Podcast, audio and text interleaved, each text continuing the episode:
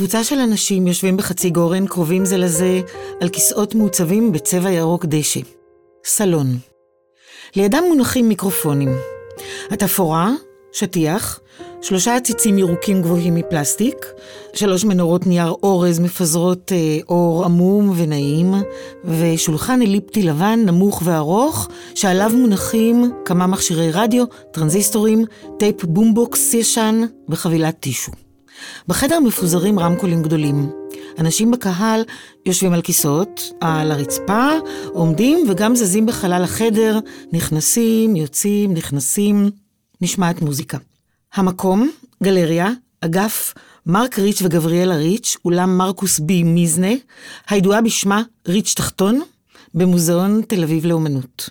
האירוע, תערוכת משך ראשונה מסוגה, שישה שבועות של live art, מופעי פרפורמנס ומחול, הנקראת דמיינו מוזיאון, או הגוף הזוכר, באוצרות של רותי דירקטור. היושבות והיושבים, אנחנו, איריס לנה ויעלי נתיב, מקליטות live את סיפורי זיכרונות ודמיונות, גוף זוכר גוף בתוך גוף, במסגרת הפודקאסט חיות מחול. ואיתנו אורחים, בכל פעם קבוצה אחרת, שהזמנו לספר על אירוע מחול משמעותי, שנשאר חקוק בזיכרון הגוף שלהם, ולהפקידו בגוף המוזיאון.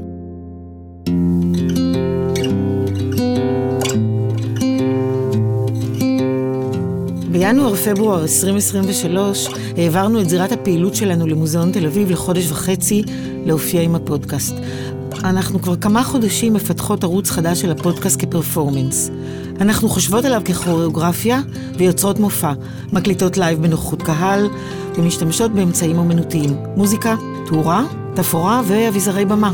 ואנחנו קוראות לזה מיצג, מיצב אודיופוני מותאם למקום, או אם תרצו באנגלית, Performative Site Specific Sound Installation. אנחנו אוהבות לחשוב על המהלך הזה גם דרך המושג העכשווי, קוריאוגרפיה כפרקטיקה מורחבת, משום שהוא מרחיב גם את הפעולה הסטנדרטית של פודקאסט, ראיונות ושיחות עם אנשים באולפן, בסטודיו או בבית, ומותח את מושג הקוריאוגרפיה ואת הציפייה לתנועות ולמבנה מחול מסוגננים ומקודדים. התפיסה הזאת של פרקטיקה מורחבת מוציאה את המעשה הקוריאוגרפי למרחבי פעולה אחרים, ומנסחת מחדש את החוויה של מבצעים ושל קהל. במרחבים החדשים האלו אנחנו מתמקמות. בסיפורי זיכרונות ודמיונות במוזיאון אנחנו מאזינות לסיפוריהם של 65 אנשים מעולמות המחול, התנועה והאומנות, שמתארים את הזכור בגופם כצופים, יוצרים או משתתפים.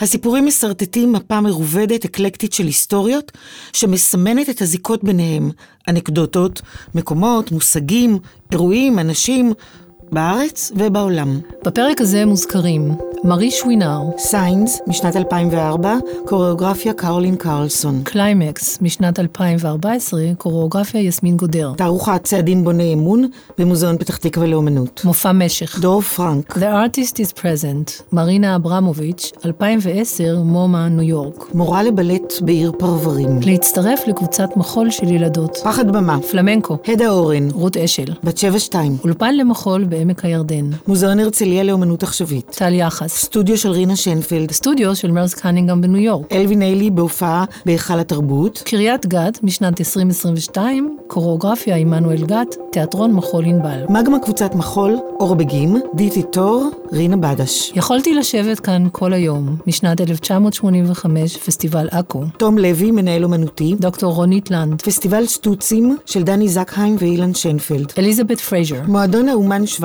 חברת הפקות יבחוש. מוזיקת האוס. ריצ'י הוטין. פלסטיק מן. מוזיקת טכנו. תרבות המועדונים. אסתי ליין, מורה להתעמלות. מיכאל בן חנן. הקונסרבטוריון למחול של חסי לוי אגרון. בניין האקדמיה ברחוב סמולנסקין, ירושלים. מגמות מחול בבתי ספר תיכון בישראל.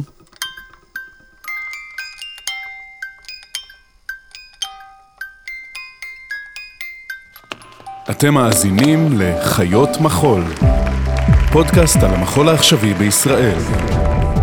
חיות מחול עם איריס לנה וילי נתיב. הפרק הוקלט לייב במוזיאון תל אביב לאומנות ביום שבת, הרביעי בפברואר 2023, בשעה שתיים בצהריים.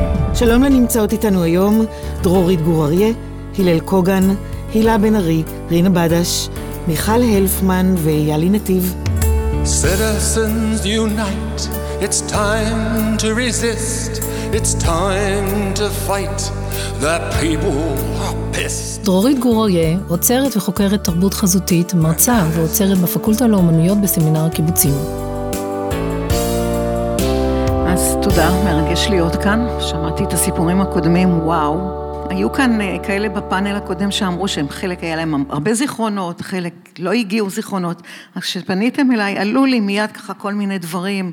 אה, חשבתי על מרי שינואר ולהקת המחול שלה שרקדה בתל אביב בעקבות אה, אנרי מישו, צעדים, אותיות, חומרים שאני מחוברת אליהם, על קרולין קרלסון בצעדים, סימנים בפריז שראיתי ובאמת לא נשכח. חשבתי על אה, דרן כמובן, שראיתי רק בווידאו, אבל בסוף התקבע, התנחל כמעט, זיכרון שלא ירפה ממני, ממש קטן, חשבתי כמעט אולי כלום אפילו, אה, מהעבודה קליימקס של אה, יסמין גודר, שאני כל כך אוהבת, ומחוברת כמובן למופע הזה. יסמין יצרה את המופע קליימקס בשנת 2014 לתערוכה במוזיאון פתח תקווה לאומנות, שאצרתי יחד עם אבי פלדמן.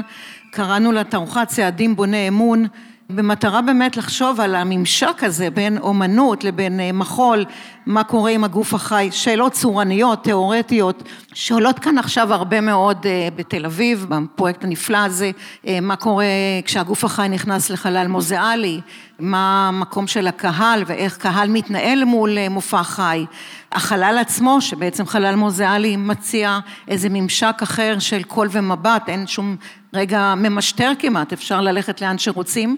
ובאמת אה, עלו כאן אה, הרבה מאוד אה, אתגרים במופע הזה, מופע שנמשך שלוש שעות, כשהקהל עומד מסביב, לא הייתה במה, הבמה בעצם לא הייתה במה כי זו הייתה תערוכה בשונה אה, ממה שקורה כאן, שכאן רק הגוף החי, והיו אובייקטים וחפצים ועבודות שיסמין, אה, אנחנו בחרנו להביא מתוך הארכיון אה, של יסמין, כל מיני חומרים שהיא השתמשה בהם בעבר במחולות שלה, כמו חזיות נצנצים, כל מיני אובייקטים שאומנים עשו לה, היא עובדת הרבה מאוד עם אומנים, דשא סינתטי, וגם עבודות אומנות אחרות, כך שזה היה חלל מאוד מאוד אה, מורכב והרקדנים בעצם היו צריכים לרקוד, למצוא להם מקום בתוך כל האובייקטים האלה כשהקהל אה, בעצם עומד, אה, יש לו כמה אופציות לעמוד.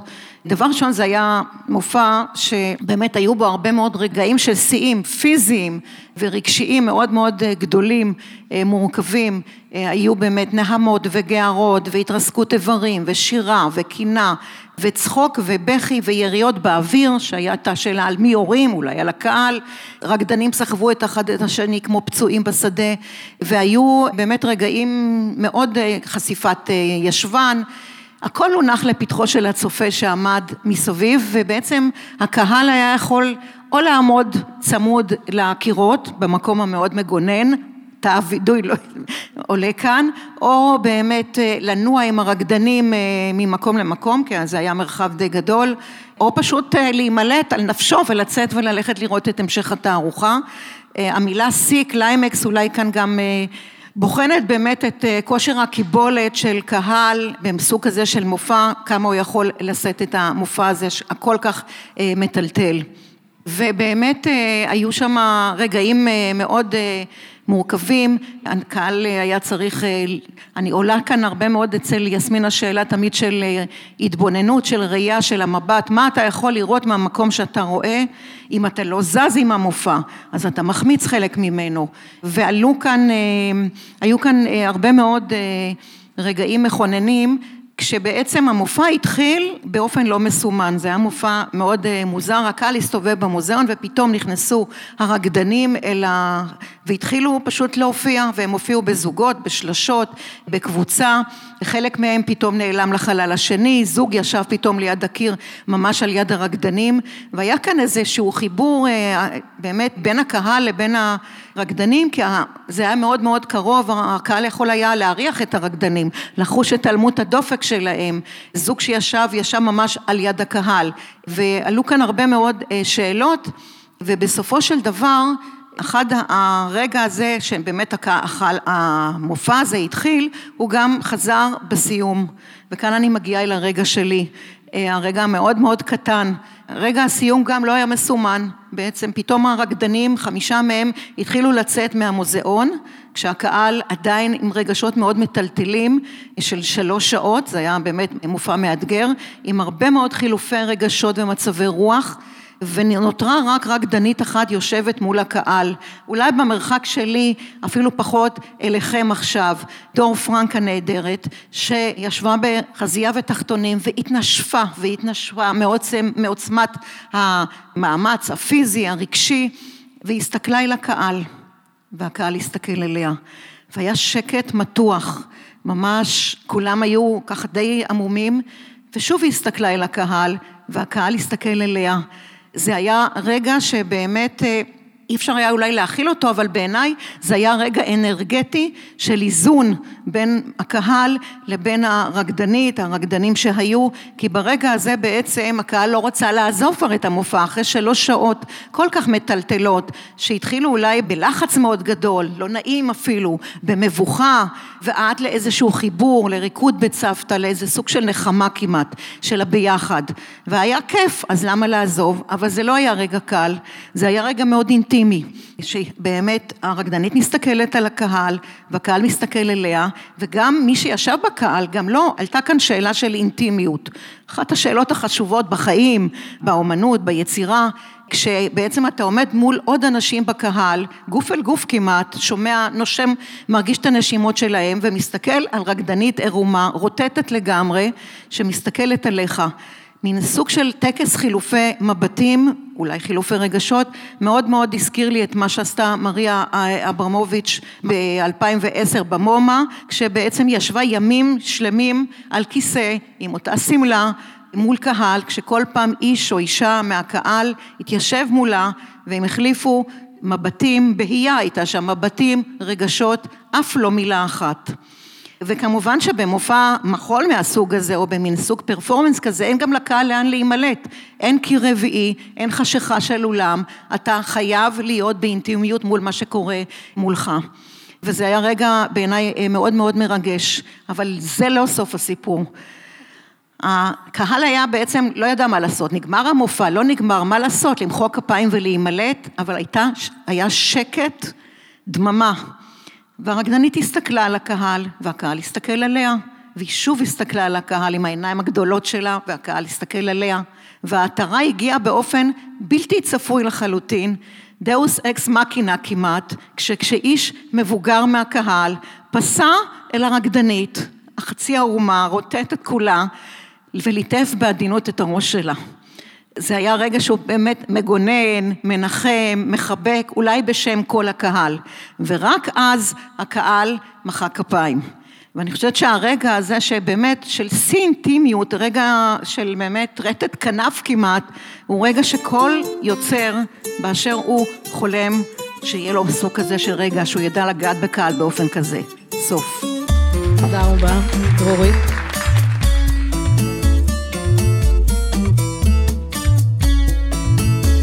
הלל קוגן, רקדן וכוריאוגרף. אני רוצה לדבר על אה, שני אירועים שקשורים בכאב ובשיתוק בהקשר של מחול, שהם אה, אירועים ממש אה, הימים הראשונים שבהם התחלתי לרקוד, כשהייתי בן 15, ומהעת האחרונה, אני בן 48 היום, ומתקופה של תחילת היצירה האחרונה שלי. בגיל 15 התחלתי לרקוד, לא סיפרתי לאף אחד וחיפשתי מסגרת. מצאתי שיעור בלט, מצאתי מורה לבלט שמלמדת קבוצה בעיר פרברים כזאת, שבה התגוררתי, והיא הסכימה לתת לי שיעורים פרטיים, וחוץ מהשיעורים הפרטיים, שאני אצטרף לקבוצה של אה, ילדות, בנות 11 אה, ו-12, אני הייתי בן 15, ושהיא מלמדת אותם צעדים בסיסיים, ושאני אוכל להתנסות גם בקבוצה במה שהיא מלמדת אותי באופן פרטי. זה היה כחצי שנה, פעמיים בשבוע. אני הייתי מלא תשוקה לריקוד, שהצטייר בדמיוני כמקום של חופש, של ביטוי, של הנאה, של רצון לזוז, והייתי מגיע לשיעורים באופן קבוע, והגוף שלי היה משתתק. לא יכולתי לזוז באמת. עם הרבה כעס על עצמי, כי התאמנתי הרבה בבית על מה שלמדתי איתה, וגם מה שלמדתי בקבוצה, שהייתי מאוד נבוך בה, מזה שאני הבן היחיד, מזה שאני נמצא במסגרת שבה אני לא מכיר אף אחת, אף אחד, ושכל אחד גם לעצמו, יותר אני לעצמי והן להן, ולא יכולתי לרקוד שם, אבל ידעתי שאני יודע לרקוד, שאני יודע מה המורה לימדה אותי, כי בבית התאמנתי וראיתי את עצמי רוקד, ובאמת לבד חוויתי את החופש הזה ואת השחרור. אה, אבל שם בסטודיו, בשיעורים האלה, אף אחד לא ידע שאני יכול לעשות את זה, ולא הצלחתי להביא את עצמי לתזוזה, לתנועה. השתחררתי מזה ככה, באירוע מכונן אה, במקום אחר, אחרי חצי שנה הזאת, שבה אה, מורה אחרת פשוט הכריחה אותי לזוז מול כולם, וככה זה נפתח ולמדתי להשתחרר בתוך הדבר, ועשיתי קריירה כרקדן וזזתי הרבה והופעתי ויצרתי יצירות ואין לי פחד במה, אפשר להגיד. לפני שנה אני יוצר של מחול עכשווי, מחול מודרני, זה הרקע שלי, מחול עכשווי, אה, קצת בלט בהכשרה. ולפני שנה החלטתי ליצור אה, יצירה סביב עולם הפלמנקו, שלא הכרתי ושהוא זר לי ושרציתי להיות תייר בו. אין לי סיפור אישי עם הפלמנקו או משיכה מיוחדת, אה, עניין, הוא פשוט אה, היה עולם זר ואחר שרציתי לבקר בו. והתחלתי לקחת שיעורי פלמנקו, גם בשירה וגם בריקוד, ו... נתגלה בעיניי עולם חדש לגמרי, מאוד מאוד אחר מבחינת החוויה הגופנית שלמדתי בגוף שלי, בהכשרה שלי. הרבה דברים לפרק, הרבה דברים ללמוד מחדש. ועם הרבה התלהבות ותשוקה, כמו אותו נער בן 15 שיודע שהוא נורא רוצה, והוא רוצה כבר לעשות את כל הסיבובים ואת כל רקיעות הרגליים ואת הכל הוא מדמיין בצורה מאוד מאוד אה, וירטואוזית וזזה וחופשית, כן? כמו שהמחול הוא מיתולוגית בעיניי נתפס כאיזשהו ביטוי של חופש. ובתוך הכניסה הזאת לעולם הפלמנקו, ממש כמה חודשים אחרי שהתחלתי ללמוד, הגיע איזה מאסטר מספרד ורציתי לעשות את הסדנה איתו. עם עוד רקדני פלמנקו אחרים, ו... שוב חוויתי את חוויית השיתוק הזאת לפני, וביקשתי אה, מפסיכיאטר כדורים שיעזרו לי להתמודד עם האירוע הזה, כי הייתי חייב. זה לא ייתכן שאני... אחרי שעברתי מאות פעמים את הבמה וצפיתי באנשים והבכתי את עצמי באין ספור סיטואציות פיזיות, נפלתי על הבמה, התגלגלתי, עשיתי דברים שאנשים בדרך כלל לא עושים, אין לי בושה על הבמה, לא ייתכן שאני בשיעור, בסדנה, עם אנשים שלא מכירים אותי ומישהו שלא מכיר אותי ושבאתי ללמוד, לא אוכל להשתתף בגלל שאני חווה איזשהו שיתוק וכאב ורציתי להשתחרר מזה. אז כן, אז לקחתי את הכדורים והשתתפתי בסדנה. זה הסיפור. והמוזיקה היא מוזיקת פלמנקו שאני מאוד אוהב. איזו יצירה יצאה מזה? אז uh, היצירה האחרונה שלי קוראים לה This is Pain, והיא באמת uh, יצירה שמבקרת, מתיירת בעולם הפלמנקו. לא ידעתי שאני אשתתף בה, אבל מסתבר שאני רוקד בה, פלמנקו, בין השאר. כן, זו תחילתה של ידידות uh, נהדרת. וגם דרך זה, זה גרם לי גם להכיר באמת אה, את הקשר בין, אה, לא רק בין חופש לבין אה, ריקוד או אמנות, אלא גם בין כאב, ולא כאב מהסוג הזה שאנחנו מדמיינים בהכרח של פציעות, אלא של איזשהו חיבור לאיזשהו מעצור שמאוד מאוד מבקש להשתחרר, ושככל שהתשוקה יותר גדולה, ככה הקשר עם הכאב יותר גדול. אני יודע שזה נשמע מיתולוגי באותה מידה כמו החיבור של החופש למחול. ואני לא יודע עד כמה רקדנית שרוקדת על קצות האצבעות חווה באמת את החופש ואת הקלילות הזאת על בשרה כמו שאנחנו רואים את זה.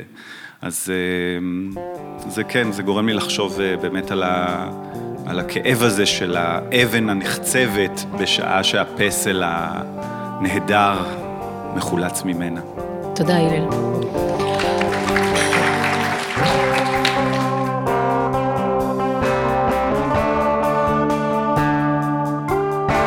הילה בן ארי, אומנית פלסטית שעובדת בדיאלוג עם תחומי המחול והתיאטרון. אני רוצה לדבר על אה, מפגש עם דימוי, שיצר אצלי איזשהו מין אה, מפץ גדול. וזה התחיל ככה סתם מאיזה מין שיטוט אה, ברשת. אני אפילו לא זוכרת מה חיפשתי, עשיתי גוגל על משהו, ופתאום ככה נתקלתי באיזשהו דימוי שהימם אותי, שהרגשתי שאני קשורה אליו באיזשהו אופן, שאולי מי שיצרה אותו זאת איזו אימא אמנותית שלי ש, שלא הכרתי. הייתי ככה באיזה מין סערה כזו, אני רגע אתאר את מה שראיתי. מדובר על אה, דמות נשית שנמצאת כמו באיזה מין אה, אמצע גלגול, הגוף שלה הפוך, הכתפיים והעורף נמצאים על הרצפה, הישבן עולה למעלה והרגליים פרוסות לצדדים באיזה מין סוג, כמו מין משולש אה, שווה שוקיים, מתוח מתוח, הפוינט ככה מתוח וקצות האצבעות נוגעות ברצפה, ואז בתוך המשולש הזה הידיים אה, עולות במעלה הבטן, מגיעות לאמצע הפיסוק, ליד איבר המין, ויוצרות כמו איזה מין סוג של חלל קטן שנראה גם כמו איזה מין אה, סימון כזה של וגינה, בדיוק ככה מעל הווגינה האמיתית, כמו כאילו מוציאים את זה החוצה, את מה שמוסתר.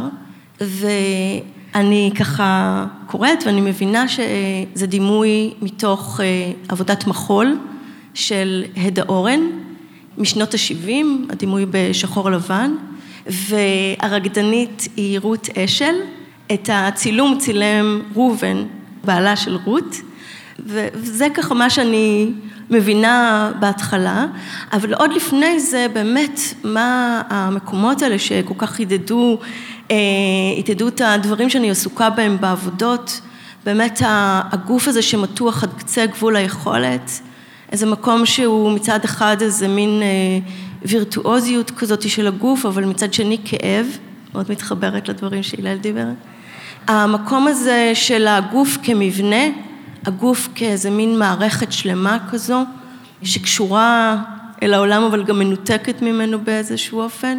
המקום המיני הזה של הגוף הנשי שכאילו מיוצג באיזשהו אופן, אבל המימד האירוטי ממש לא נמצא שם הפוך, זה אפילו חסום, ובעצם אולי מה שעולה מזה יותר זה איזושהי פגיעות של הגוף הנשי, וגם הגוף כאיזשהו סד של עצמו, שזה דבר שאני ככה מאוד אה, עסוקה בו, ואם אנחנו ככה מדברים על זיכרונות של גוף, זה מיד שלח אותי לאיזושהי, לאיזשהו זיכרון מכונן אה, ראשוני אישי של הגוף שלי, בעצם הוא לא זיכרון שלי, הוא זיכרון שסופר לי על הגוף שלי, כשהייתי תינוקת גילו לי איזשהו פגם אה, אורתופדי, ולתקופה שמו לי איזה מין מכשיר כזה מפסק, שמסתבר שאיתו למדתי ללכת, כלומר הצעדים הראשונים היו עם אותו מין מכשיר מפסק, זה מכשיר שלא רק אני הסתובבתי איתו, זה דברים ששמו בשנות ה-70 על אה, ילדים, אה, ככה, על פעוטות ילדים רכים, אבל זו באמת איזו חוויה של בעצם תנועה שנמצאת בתוך מגבלה. והסד הזה, אה, ראיתי אותו גם במבנה הזה שהידד ככה בדרך הדימוי של הדה.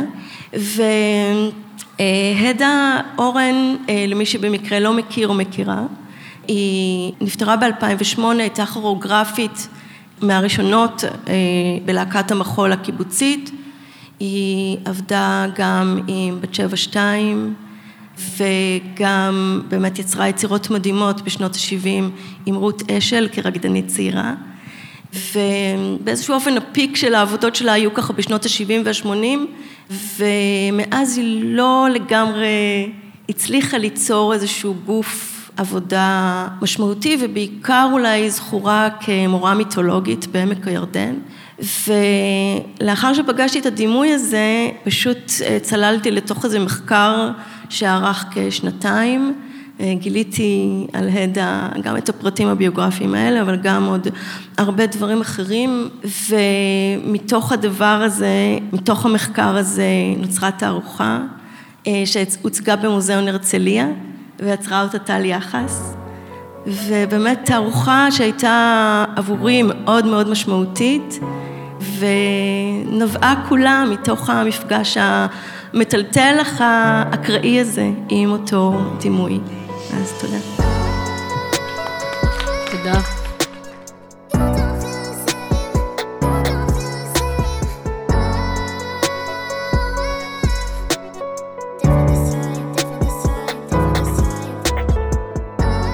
דוקטור רינה בדש, קוריאוגרפית, חוקרת מחול ומופע בינתחומי, ראשת הוועדה למחול בסל תרבות ארצי. ועכשיו אני אחזור אל הפנייה של יאלי ואיריס כשהם פנו אליי לפני מספר שבועות ואמרו בואי אה, כמו כולנו בואי תעלי איזה זיכרון גופני. ואז חשבתי בליבי ואמרתי רגע אני אדבר אולי על אותו רגע שנכנסתי לסטודיו של רינה שנפלד אחרי ששנים ידעתי שאני ארקוד אצל רינה שנפלד. נכנסתי ואמרתי וואו אני ליד האישה הזאת ליד הרקדנית שהייתה פה בפאנל הקודם או באותו רגע שעשיתי שיעור בסטודיו של מרס קנינגהם בניו יורק ותוך כדי הבאונס הוא לימד והוא נגע בי ואמרתי לחברה שלי הוא נוגע בי הוא נוגע בי ואז הם שאלו why the Israelis are shouting ואמרתי או, או אולי לספר על אותו אירוע שראיתי את אלווין איילי והלהקה שלו בהיכל התרבות ומהתרגשות הלכתי ברגל הביתה כי לא יכולתי להכיל את היופי הזה ואת המוזיקה הזאת ואת התנועה הפראית שכל כך התחברתי. ואז ראיתי את העבודה של עמנואל גת קריית גת והוא פותח את העבודה וסוגר אותה עם אבנר גדסי, נפרדנו כך. ונפרדנו כך, התחבר לי בבת אחת לאותו סולו שרקדתי לפני כמה שנים, והסולו הזה היה בתקופה מאוד אמביוולנטית בחיי. מצד אחד זאת הייתה פרידה מאוד משמעותית מאיש מאוד יקר לליבי, אז חצי מהיום הלכתי מכווצת, דמעות עלו בעיניי כל דקה בערך והגוף היה צפוד ושפוף ובחצי היום השני הייתי בסטודיו פורחת וזורחת עם שתי החברות שלי אור בגים ודיטי טור במגמה קבוצת מחול ואז עבדנו על יצירה שנקראה יכולתי לשבת כאן כל היום. היצירה הזאת מי שהציע את הרעיון הראשוני זאת דיטי טור שהיא הציעה לייצר ארבעה פרקים. למצוא דרך לפשט את המושג התנועה לגוף, משקל, מרחב וזמן. ודיטי רצתה לייצר מהלכים מאוד מאוד מינימליסטיים שאין בהם מלודרמה, תנועה מאוד מאוד קטנה שנושאת איתה את הכל.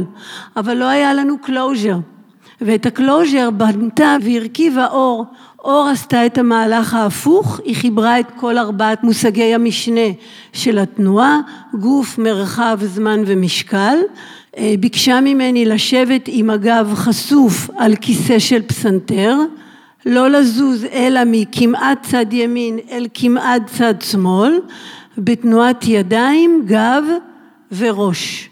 הכל היה מתוך מגבלה עם מהירויות משתנות ללא הדגשים. היא ביקשה ממני לא להיכנס להדגשים מלודרמטיים כי אנחנו לא בטורקיה והכל צריך להיות מאוד מאוד מינימליסטי, זה היה המהלך. אנחנו העלינו את היצירה הזאת בפסטיבל עכו ב-1985, תום לוי היה המנהל האומנותי, מי שהיה האדוויזור למופעים שהם היו מחוץ לתחרות היה יגאל בן נון במופע הראשון היו לנו כשלושים צופים, במופע השני היו כבר, היה אולם מלא. למחרת הגענו לעוד שתי הופעות ואנשים צבעו על האולם שלנו, גם על החלונות, ומי שהיו שם דוקטור רונית לנד זיכרונה לברכה, ועוד כל מיני אנשי תיאטרון, מוזיקה ואומנות פלסטית, פשוט יצאו מגדרה מהפרפורמנס הזה שעשיתם לנו בפעם הראשונה כאן בפסטיבל עכו.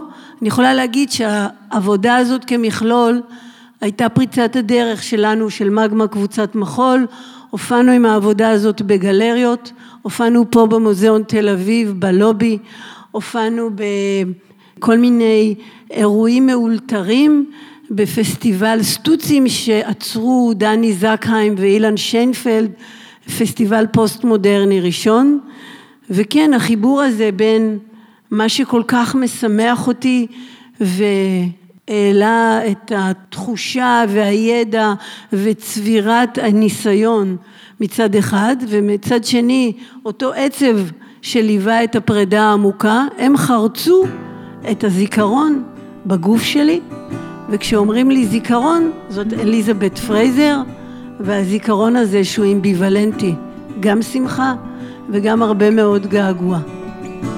תודה רינת.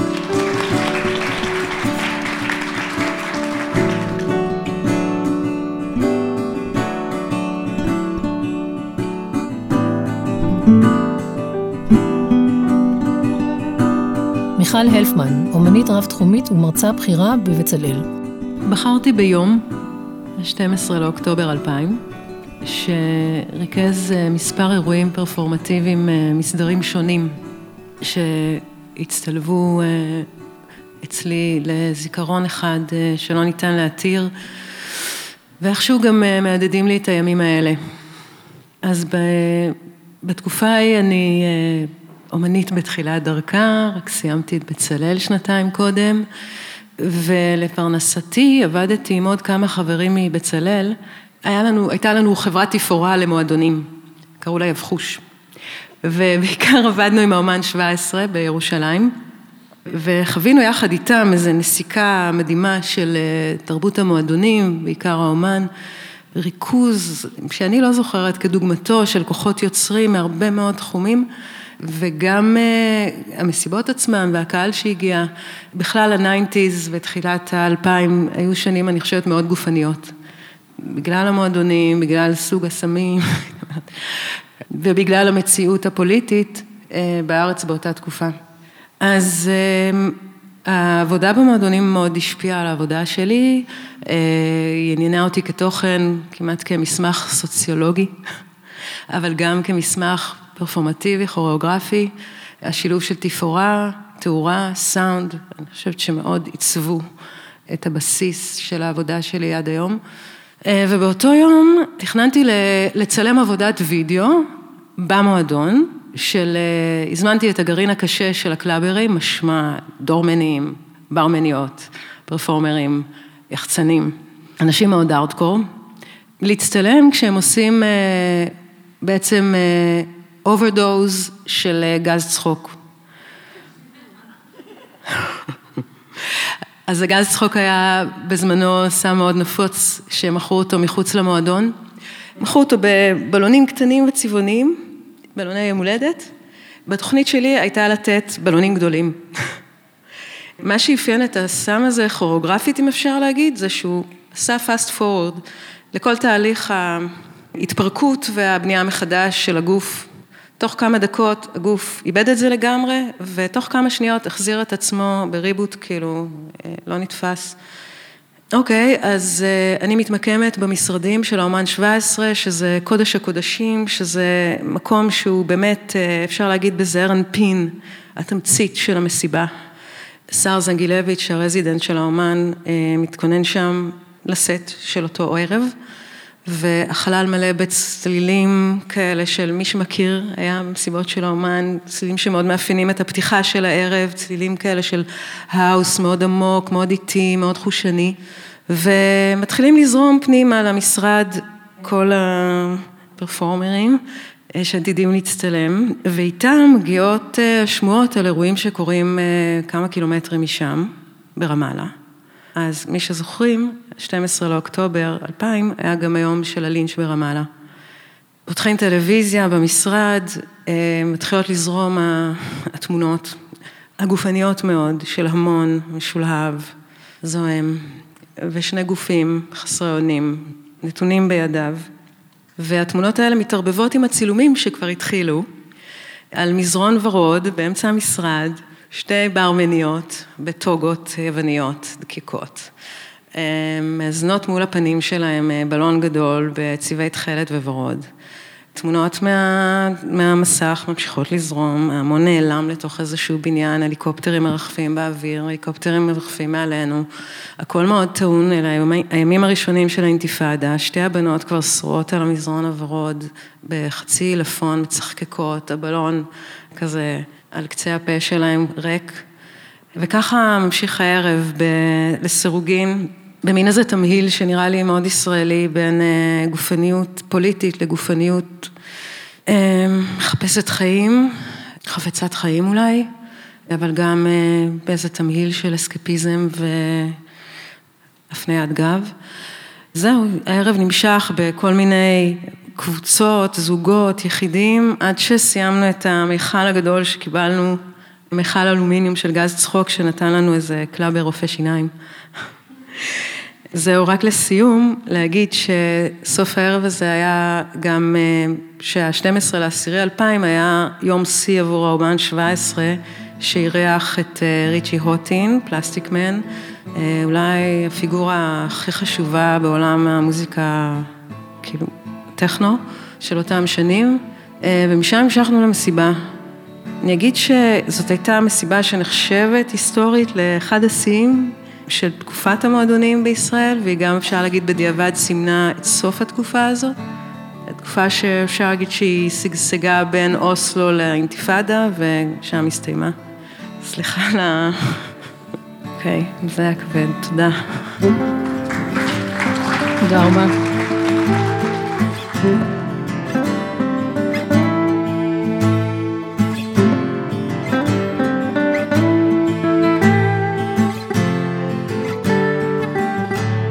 דוקטור יאלי נתיב, עורכת הפודקאסט חיות מחול.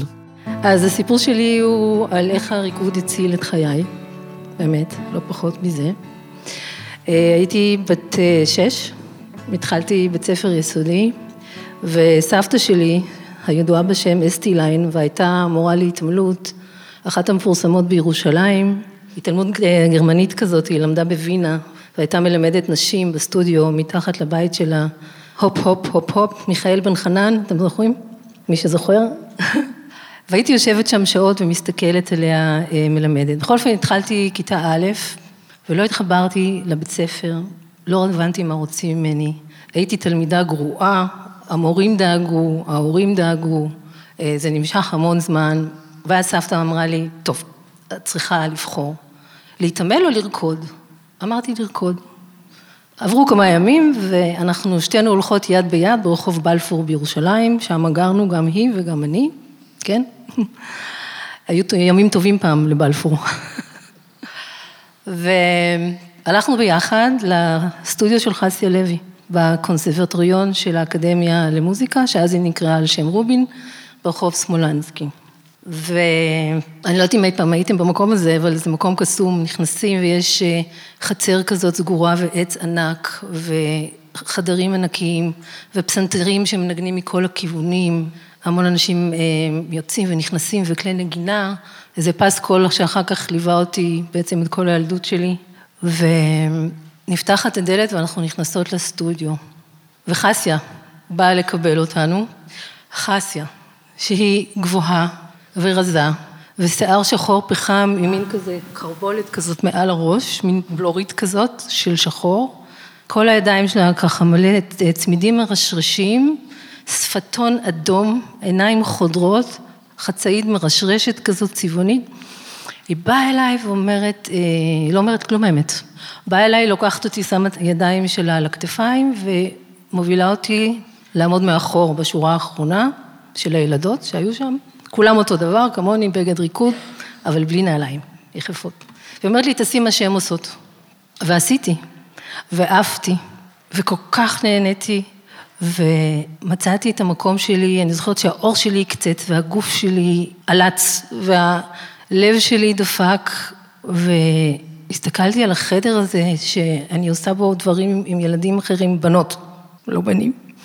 והייתי כל כך מאושרת, ברגע מצאתי בית, ובאמת הסטודיו הזה הפך לבית, ואני זוכרת שמהר מאוד אני ידעתי שאני אהיה מורה למחול, לא רקדנית, מורה למחול, בסטודיו, שהדלת סגורה, ואנחנו ביחד, אני והתלמידות, או אני והמורות, ולימים כתבתי את עבודת הדוקטורט שלי על מגמות מחול בבתי ספר תיכון בישראל, וסיימתי את ה... בעצם פתחתי את העבודה בציטוט הזה.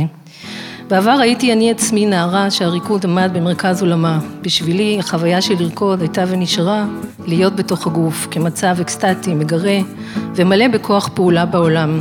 השנים בהם רקדתי נתפסות בעיניי כמרחב הזמן פיזי, אשר בתוכו עברתי תהליכים טרנספורמטיביים ומעצימים כנערה מתבגרת.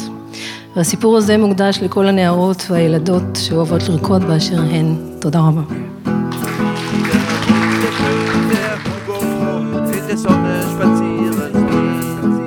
תודה לכם שהייתם איתנו, שיתפתם אותנו בסיפורים שלכם והפקדתם אותם בפודקאסט. תודה לרותי דירקטור, עוצרת אומנות עכשווית במוזיאון תל אביב.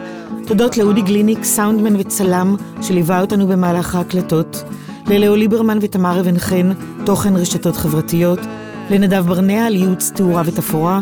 לעידית סוסליק על עזרה בהפקה וצילומי סטילס ווידאו.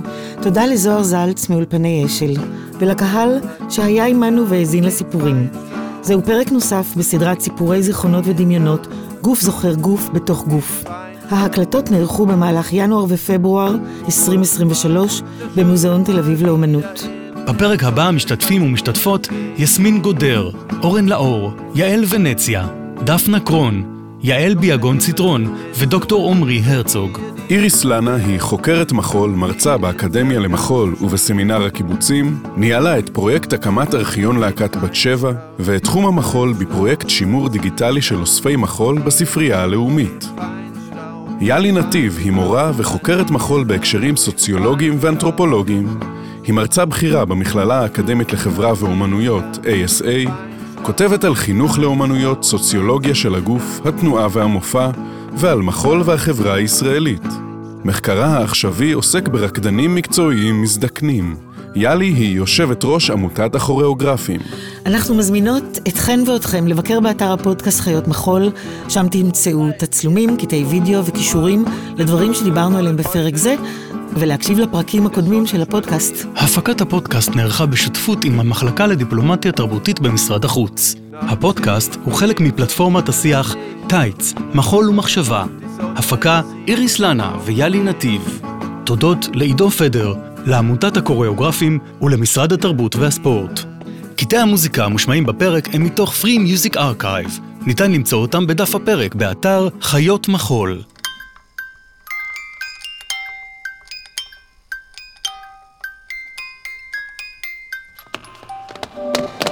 האזנתם לחיות מחול עם איריס לנה ויאלי נתיב.